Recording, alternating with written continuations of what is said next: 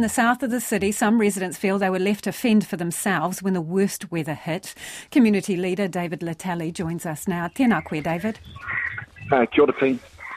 Tell me, what did you think of the official response to this um, this disaster on Friday? It was just, uh, you know, it was slow. You know, that's really the, and, and you know, I mean, I've just gone over and it's just, it was really slow, ineffective, and uh, you know, and a lot of it was it was really disgraceful the way it was handled. That, that, that for me, looking at the council, there's no team there, uh, and it, but that starts from the from the top, you know. And I hate to keep going on about it, but that's the way it is.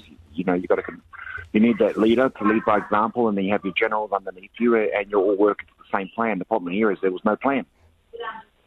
You've called for the mayor's resignation. Do you stand by that?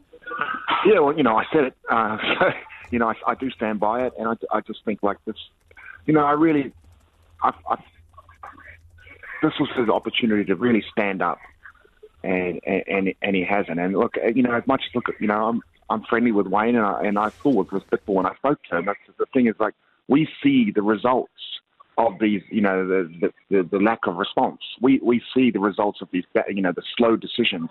And not just with him, the whole, the whole council, bureaucracy involved in it, the government, everything. You know, we see the results of it. And the results of it is uh, families being left to fend for themselves, kids sleeping on wet mattresses, uh, people sleeping in cars, no, nowhere, no, not knowing how to access any help that's available. And there is help, but no one knows where to get it. Uh, and thankfully, it's starting to get out there now. Dave, tell us a little bit about the reality for some of your whānau there. You, you have touched on it, but obviously you were dealing also with vulnerable and disabled people at the time.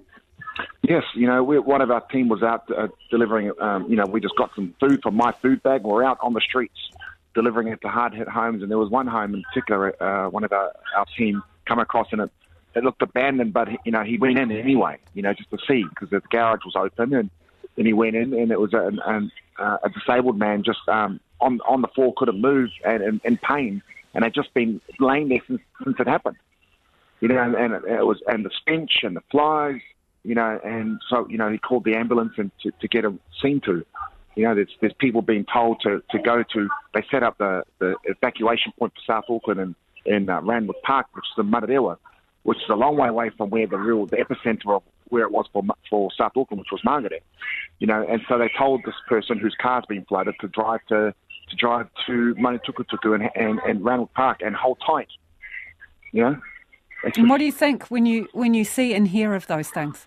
It just makes me extremely sad and, and, and upset.